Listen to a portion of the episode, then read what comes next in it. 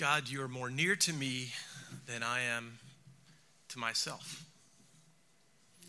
Those are not the words of uh, Oprah Winfrey or Tony Robbins or the Dalai Lama. Those are the words of St. Augustine. I think Chris is right. We're distracted. There are so many things going on. The cocktail parties of our minds run wild. And so I want to invite us, just as we begin, to take a moment, to take just a few deep breaths, and to hear the words of St. Augustine inviting us back into the silence where God dwells, in the great interiority of our being. God, you are more near to me than I am to myself. So just close your eyes and take a few deep breaths and be with a God who never, ever leaves you.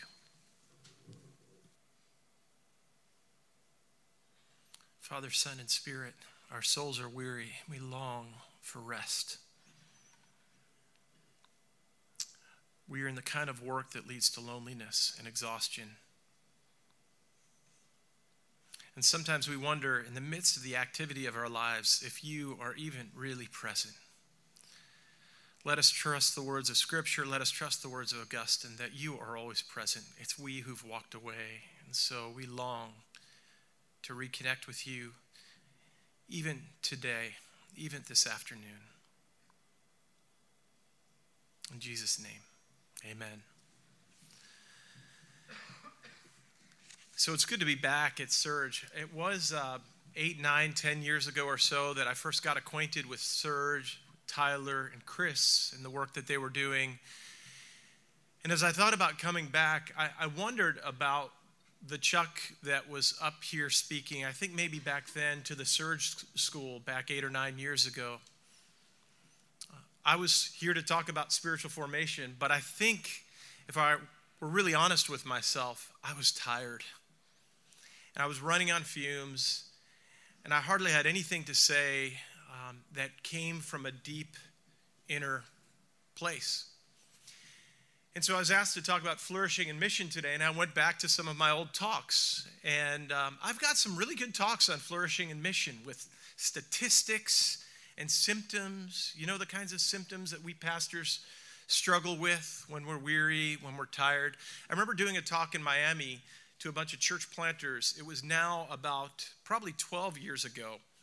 In fact, I remember this talk very well because they thought no one would show up to it.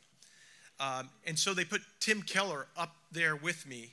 Me, this kind of young, late 30 something, sitting next to Tim Keller. I'm like, hello, sir. Hello, Mr. Keller.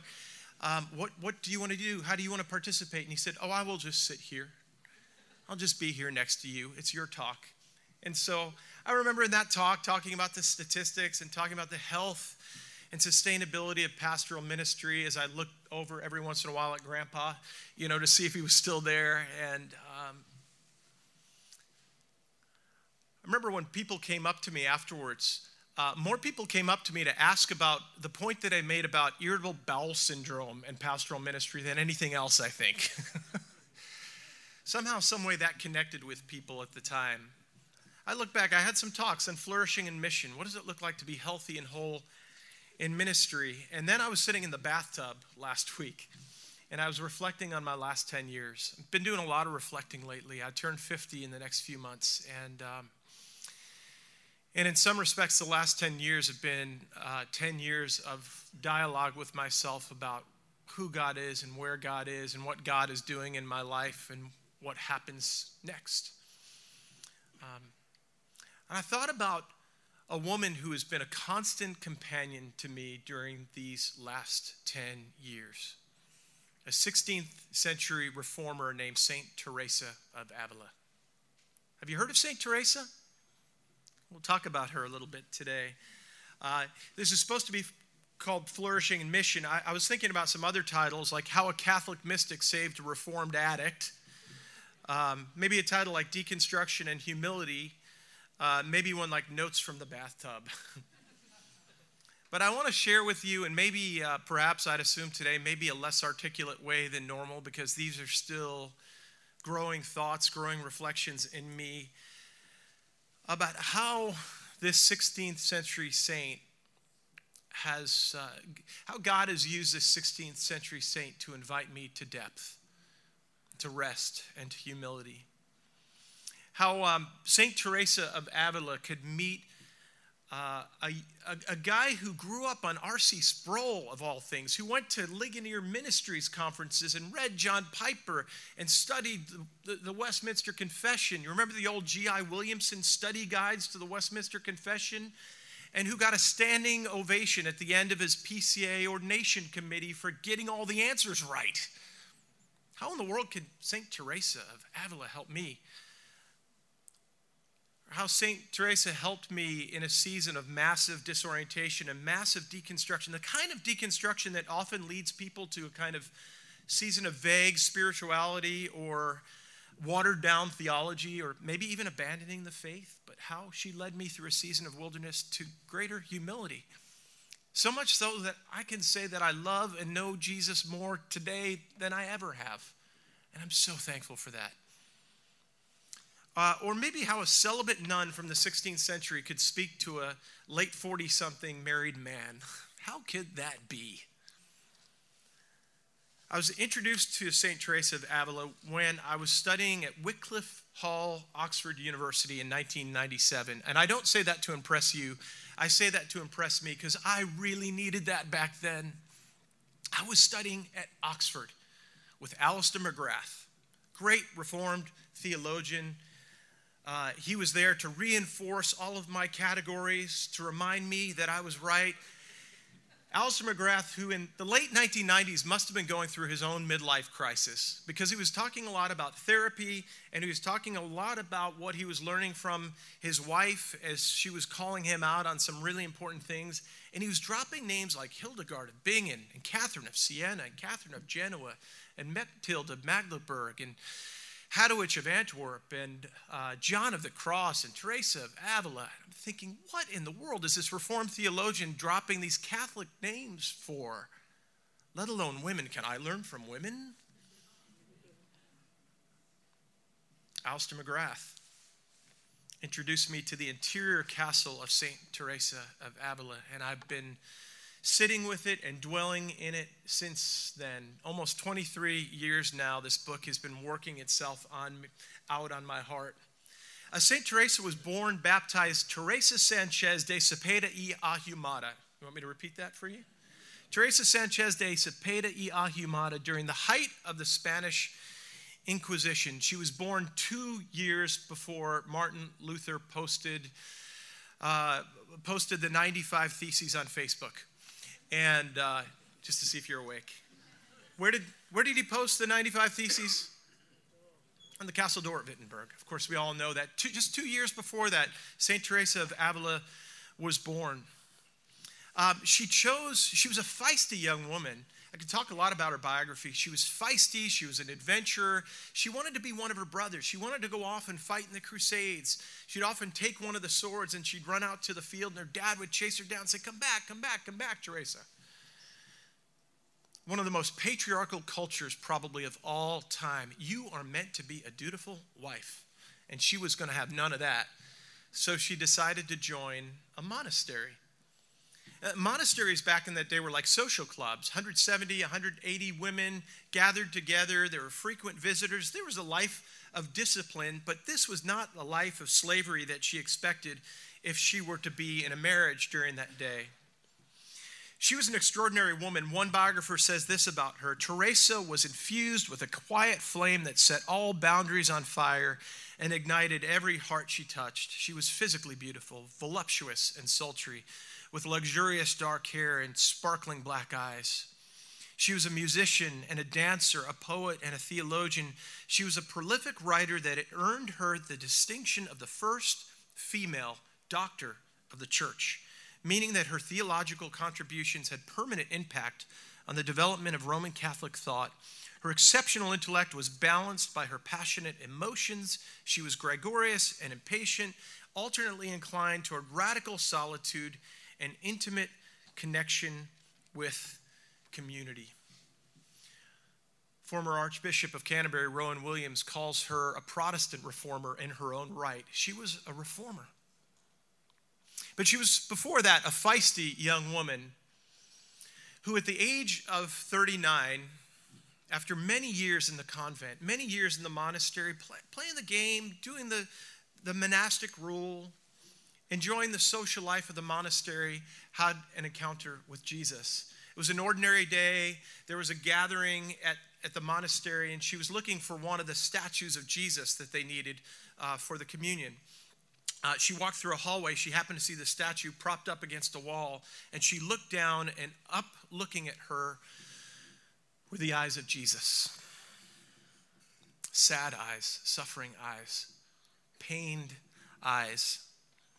Again, her biographer says this Her face was simultaneously wrenched by the anguish of injustice and radiant with compassion for all living beings. Teresa herself says, said to Jesus, I'm so sorry I've neglected you all these years. Look at all you've endured for love of me, and I've never really loved you back. And then she wrestled, and she wept, and she repented, and she asked things of God, and she pledged that activity for God would never, ever again eclipse intimacy with God. She was 39 years old when she encountered the suffering Christ. And in some ways, in the eyes of the suffering Christ, some sense was made of her own life, of her own pain, of her own story, of physical illness and emotional trauma. And she decided to move in a different kind of direction. This was her midlife moment. I've been reflecting a lot about midlife. I was a pastor for 15 years and I've worked with pastors for a good numbers, uh, number of years. For 15 years, I've been doing psychological assessments with pastors.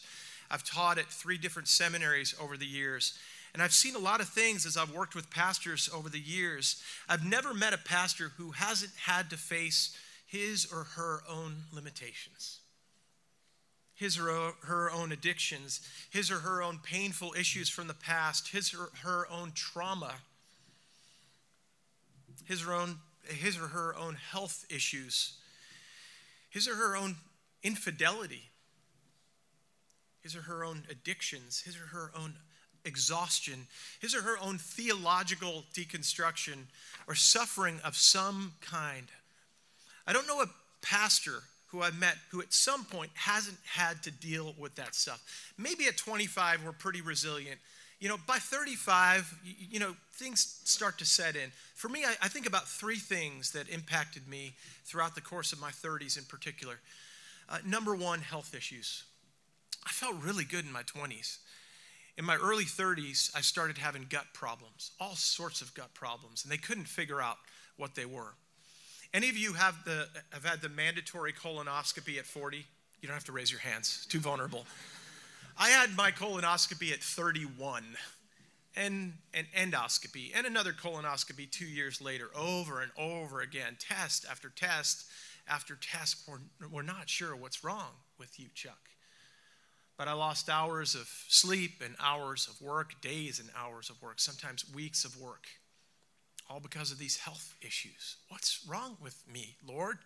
Is there something chronically wrong with me? What's going on with me? Uh, real, real, quick, I'll tell you.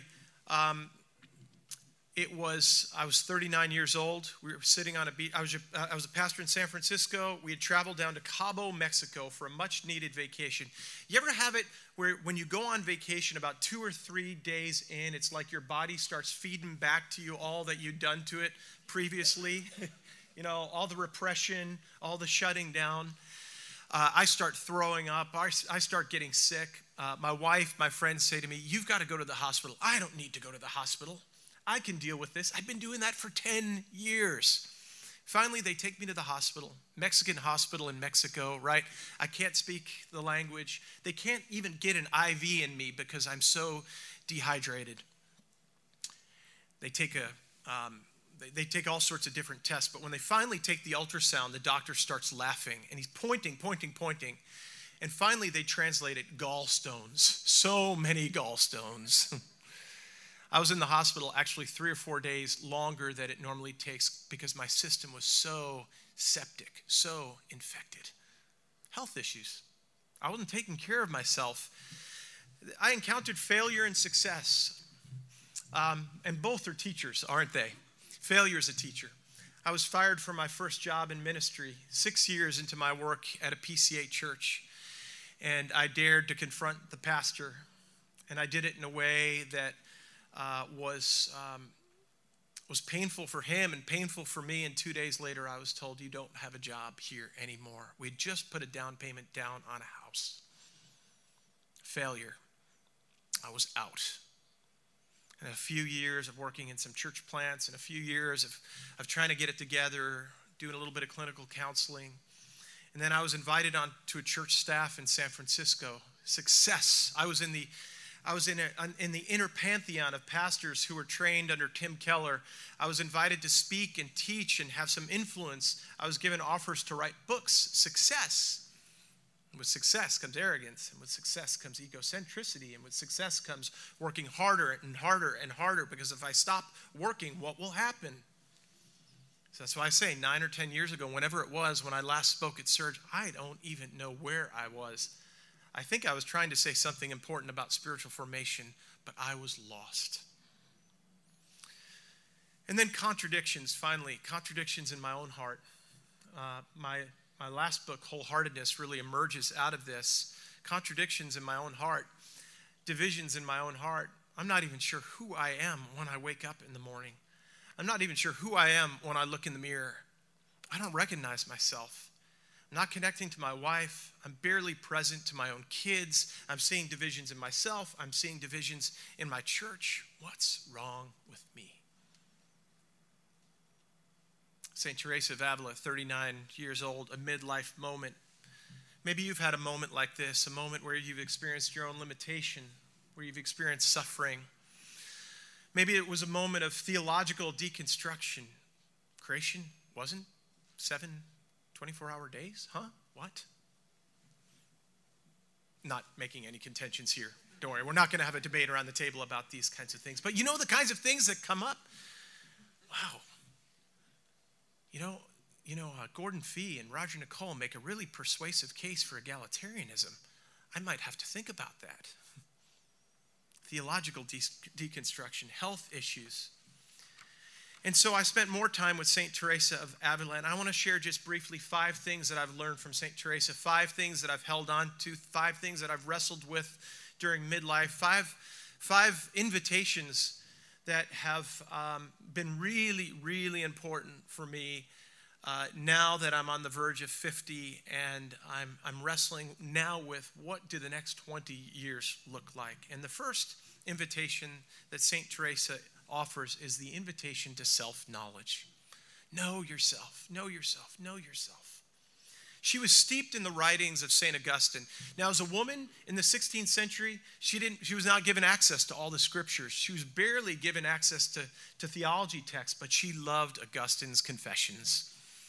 The first nine chapters, Augustine tells his story with profound honesty, and by the time you get to chapter 10, uh, he begins with the words, Noverim me, noverim te. Let me know myself. Let me know you, O Lord. Let me know myself. Let me know you. Let, let me know two things about myself, if I could summarize St. Teresa of Avila. Let me know my dignity and let me know my profound dependence. In my tradition, they call it depravity. Sometimes I like to call it dependence. my profound dependence on you, O oh Lord. Let me know myself. Let me know my dignity. Her classic work is the interior castle. The soul is like a diamond, and Christ sits at the center. Christ, the King, dwells at the very center of your life, God, you are more near to me than I am to myself. There is nowhere that you can run from the presence of God. Christ dwells at the very center of you. It's you who've walked away, as Meister Eckhart says. She believed that God was at the very center. She said, I myself cannot come up with anything as magnificent, nothing as magnific- mag- magnificent as the beauty and amplitude of the soul. To use the words of one of my professors back in the day at Reformed Theological Seminary Orlando, we are designed for dignity. We are beloved image bearers. She never forgot that she was a beloved image bearer. That the reminder, the, the reminder of self knowledge is to remind herself each and every day that she is the apple of God's eye, that God loves her. John Calvin actually said something very similar. I don't have the quote in front of me. I should have brought it with me. But he said, Say you're walking along the road at one point and you see someone who doesn't even know Jesus on the long side, alongside of the road. And that person is a person in need. Not, don't look upon him, but look upon the image of God in that person. For the image of God recommends that you give him everything you have, all of your possessions. John Calvin said that about the image of God in sinners dignity and dependence, or some people call it depravity. She talked about our attachments. She saw sin not as mere behavior, but she saw sin as attachment. The old word in the Latin is attache. It's like our heart is nailed to something, and it has great power over our lives. And she says, You got to look at yourself, you got to look at your life, it's not just the peccadillos up here above the waterline, it's what your heart is nailed to. It's what's really important to you. I want to be known, I want to be understood, I want to achieve, I want to have influence, I want to be a success. What is your heart nailed to? What are your heart's attachments? She said, Hold these two things together. A, a rabbi put it this way this rabbi said, Keep two pieces of paper in your pocket one that says, I am a speck of dust, and one that says, The world was created for me. Keep two pieces of paper in your pocket. One, I'm a speck of dust. I am dust, and to dust I shall return. I'm limited, I'm fragile, I'm dependent. Keep another piece of paper in your pocket that says, The world was created for me. I'm a beloved image bearer. I'm the apple of God's eye. God looks at you and delights in you. And she said, Self knowledge does not lead to navel gazing. Uh, I'm a therapist. I love therapy, but self knowledge does not lead to getting really angry with mom and dad after a good therapy session. She says, Self knowledge leads to humility. Humility, humility, humility. She says, without humility, all is lost.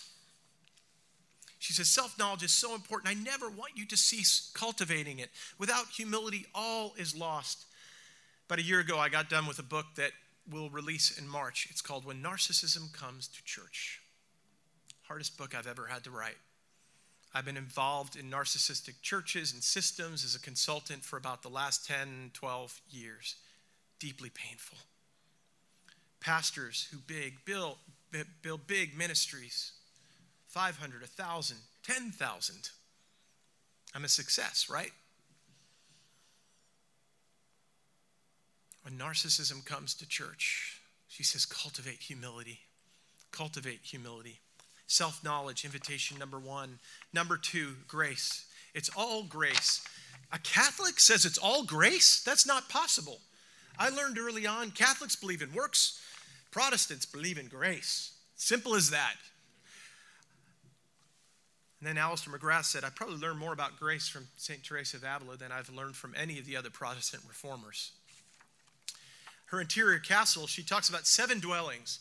It's like a developmental psychology uh, written during the 16th century. Seven dwellings. The first three dwellings kind of make you think that you've got it all together. The first three dwellings are like what you can achieve, what you can accomplish in and for God. And, and in many ways, you and I know a lot about the first three dwellings. Let me tell you all the things that I've accomplished. It's always interesting to me when I'm introduced, and I'm, I'm thankful to Chris because we have a relationship that he, he didn't do this, but Chuck has written this, and Chuck has written that, and he got a degree here, and you got all these things that mean nothing, absolutely nothing. Has he cultivated humility? That's what I want to know. Does he spend time with Jesus? Is he surrendered? Is he humble? But the first three dwellings for St. Teresa of Avila kind of make you think that you're large and in charge, kind of make you feel like you're in control. And then she takes you into the fourth dwelling of the interior castle. And in the fourth dwelling of the interior castle, she says, Aren't you exhausted by now? And this is, this is essentially how she paints the picture. She says, It's like you've been living like this. You've got a bucket in your hand, and you've been taking your, taking your bucket to cisterns to fill them up, one after another after another. How was my sermon? Um, did I do a good job? What's the vision like? Is the church growing? I'm taking my bucket from cistern to cistern to cistern to cistern to cistern. How would that feel after a while? Maybe at 25, you're pretty resilient. You carry a lot of buckets. You put them on your shoulders, on your back. You know, but let me tell you, by, by about 35 or 40, they get a little bit heavier. Um, by the time you're 50, you know, um, you know, like me, you're practicing yoga, and you're like, I, I didn't know my body could get into poses like this just to keep yourself healthy. Come on, I mean, it's it's like I just can't do it anymore. I'm exhausted. She says, Why are you car- carrying your buckets to cistern after cistern after cistern when Christ is the living water? Christ is like the raging river dwelling in you and through you you don't have to go looking for the water. The water is infinitely available to you. The water, as Augustine might say, is cl- as close as your breath. Why are you trying so hard? Just rest, just be silent, just listen, just receive. It's all already yours.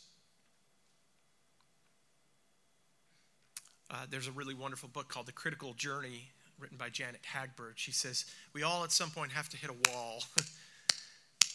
I can't do it any longer. I'm just not sure if I can do it. I'm just not sure that I can continue to pastor. I'm just not sure that I have the energy to keep the ministry going.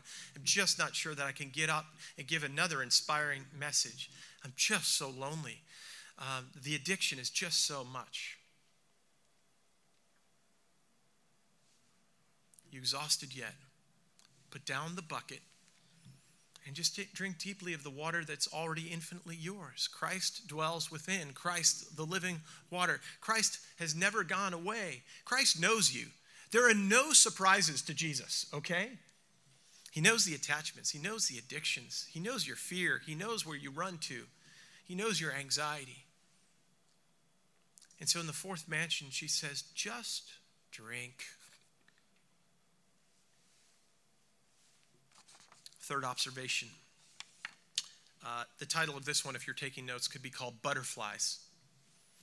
Butterflies. What do butterflies have to do with spiritual refreshment? Well, St. Teresa, because she was a woman, because she was not given access to the scriptures like men were given access to, um, had, had to trust her experience of what we call general revelation, creational revelation. We Reformed people like creational revelation.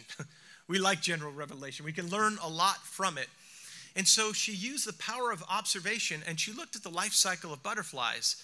And the wonderful thing is now we know a lot more about butterflies than she knew even back then. So let me give you a bit of a retrospective and, and tell you what I think she was thinking of as she wrote this chapter on butterflies and transformation.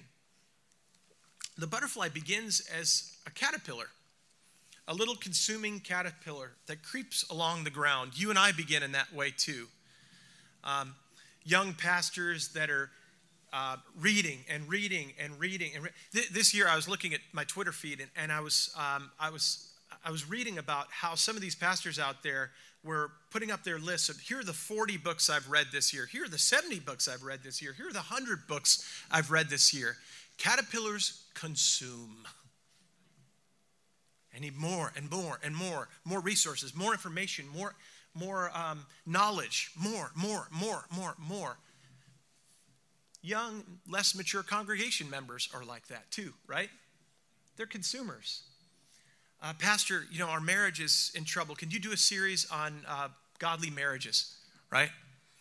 Um, Pastor, I, am a single, and, and we singles are wondering uh, do we have any place in the church? Can you do a series on singleness?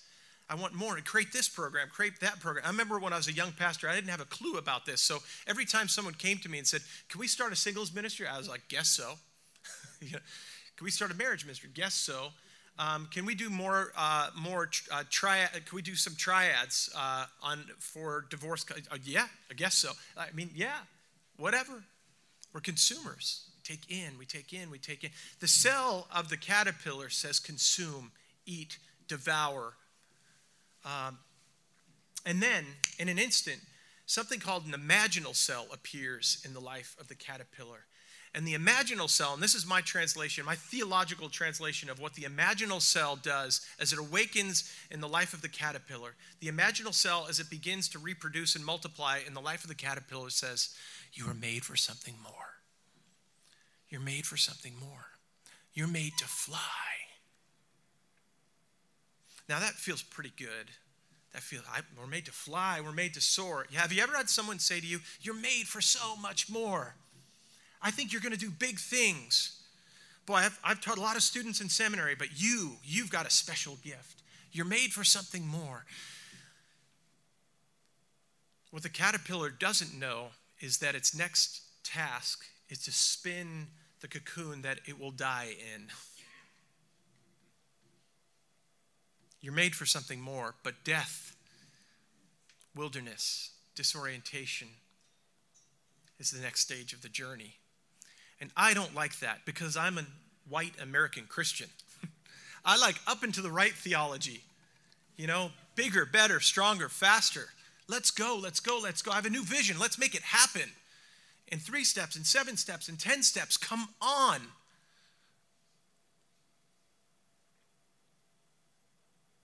You're made for something more. But you may have to die in the process. In fact, St. Teresa of Avila, doctor of the church, great 16th century reformer, says, You may need to spin your own chrysalis. Sometimes there are times when you and I need to do things, arrange our lives in such a way um, that we encounter death. We go to therapy, talk to a friend about the deep addiction, uh, go to a pastoral colleague and say, I'm not sure I can do it anymore. I've been faking it for the last year. Every time I get up and preach, I feel so distant from God. Butterflies. You know the rest of the story. We used to have a butterfly garden when I lived in Orlando, and my daughters were really young at the time. Now they're 18 and 17, but they're really young. They're really young at the time, and so you know the, the caterpillar would form or spin the chrysalis, right? My daughters would go out there and say, "Can we help it?" You know, the wing's starting to push out. Can we help it? No, no, no, no, no. Because the wrestling has to happen. All good wilderness journeys involve wrestling, you know? And even there, the, the, the caterpillar becoming the butterfly is wrestling, pushing, pulling. The wing pops out, another wing pops out. I tell Emma, don't, don't, don't, don't touch it. It's going to be just fine. It takes time, though, it's slow growth. See, we want it fast, we want it efficient. You know, we like our time lapsed uh, butterfly transformation process, right? We watch them on YouTube, but that's not how it unfolds in our lives. Oh, that hurts so bad. It's going to be days, weeks, maybe years of recovery. One of the things I had to reckon with when I wrote When Narcissism Comes to Church is how quickly some of these pastors want to get back into ministry. I'm ready. I'm okay. I'm fine. Pushes a wing out, pushes another wing out, and then the butterfly is there. And my daughter Maggie comes along, and Maggie says, Oh, can I put it on my finger? Can I help it to fly? No, no, no, you've got to wait because it just needs to open its wings and bask in the sun. It's not in a hurry, it's not in a rush. Sometimes flourishing in mission means just basking in the sun for a while.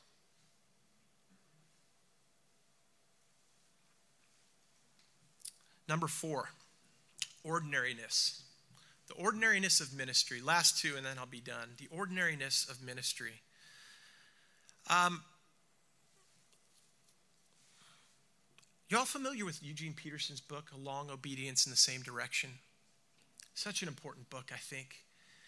When, when I did my research on narcissism, I heard the word extraordinary. I just want to be extraordinary. I just want to have influence. I want to move to the city and do great things for the kingdom. I want to do extraordinary things for the kingdom. But I'd venture to say that most of you around these tables are pretty ordinary. You know, you get up, take a shower, you feel kind of tired, kind of groggy. You have two or three or 17 bowel movements in a day. You know, I mean, you haven't written anything too terribly profound. You know, your sermon that people can podcast hasn't yet had 190,000 listens. You know, you're just really ordinary. And then the sixth dwelling of Teresa's interior castle, uh, the, sixth, the, the sixth dwelling by the time you get to the sixth dwelling, it's a, real, it's a really long chapter. Like you can make your way through the first five dwellings of St. Teresa's interior castle pretty quickly. And then you get to the sixth dwelling, and she goes on and on and on and on and on. And I've been teaching on this for about 10 years now. My students are like, Why does she go on and on and on and on? How come she wasn't like, and I said, like, she didn't have Microsoft Word back in the day. She didn't have a good editor. She just goes on and on and on about life and about ministry and about relationships and about how she needs people and how she had a bad day and how she had some stomach problems and health issues and how um, she's in a particular season of, of feeling like no one liked her and uh, a particular food that she likes and on and on and on about the ordinary things, which is, uh, you know, that's just where a lot of pastoral ministry is lived, right?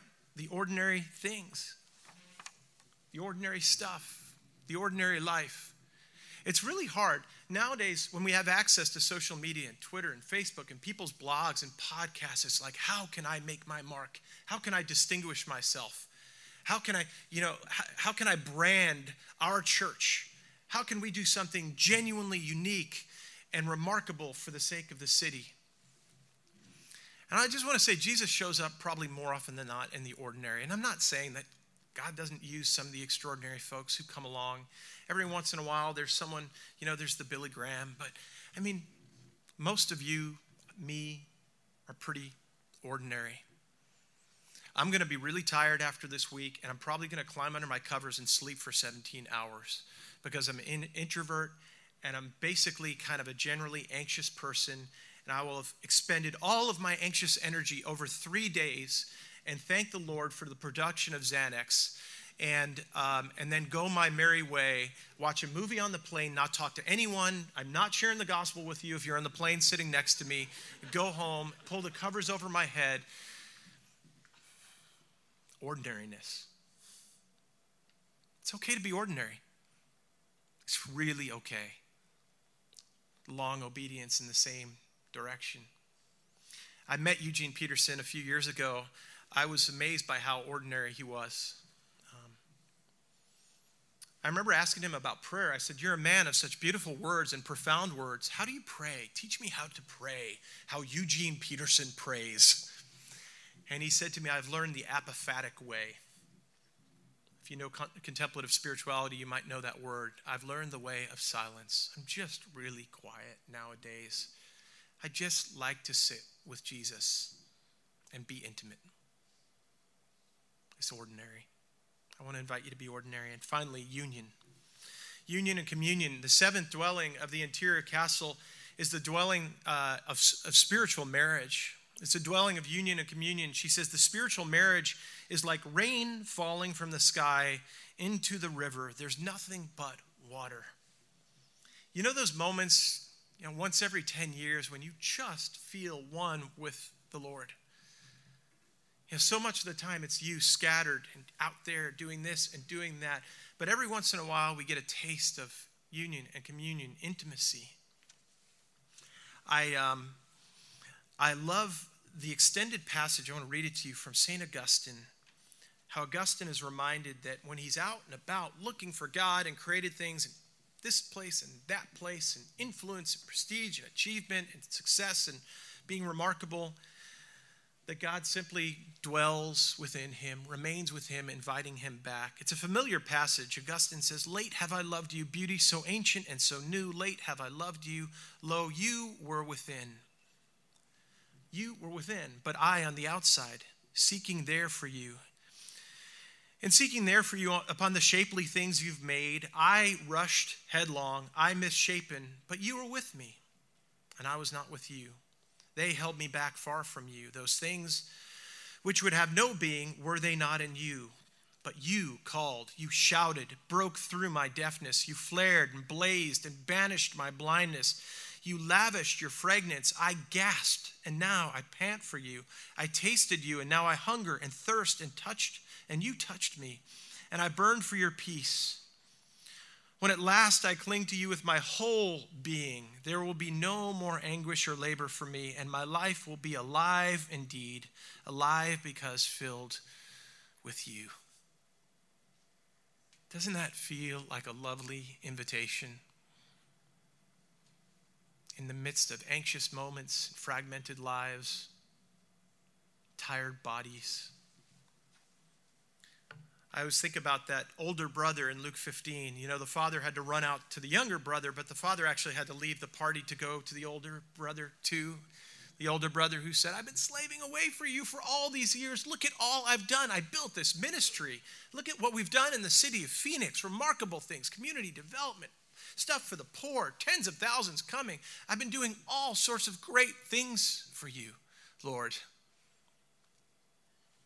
And then God says to him, Son, I am always with you, and everything I have is yours. Martin Laird says that union with God is not something to be acquired, it's something to be realized. It's all already yours. He's more near to you than your very breath. God is infinitely available to you. You don't need to take the bucket anywhere else. God is simply smiling and waiting and inviting. And say, So may the Lord bless you and keep you and make his face to shine upon you and be gracious to you and give you his peace.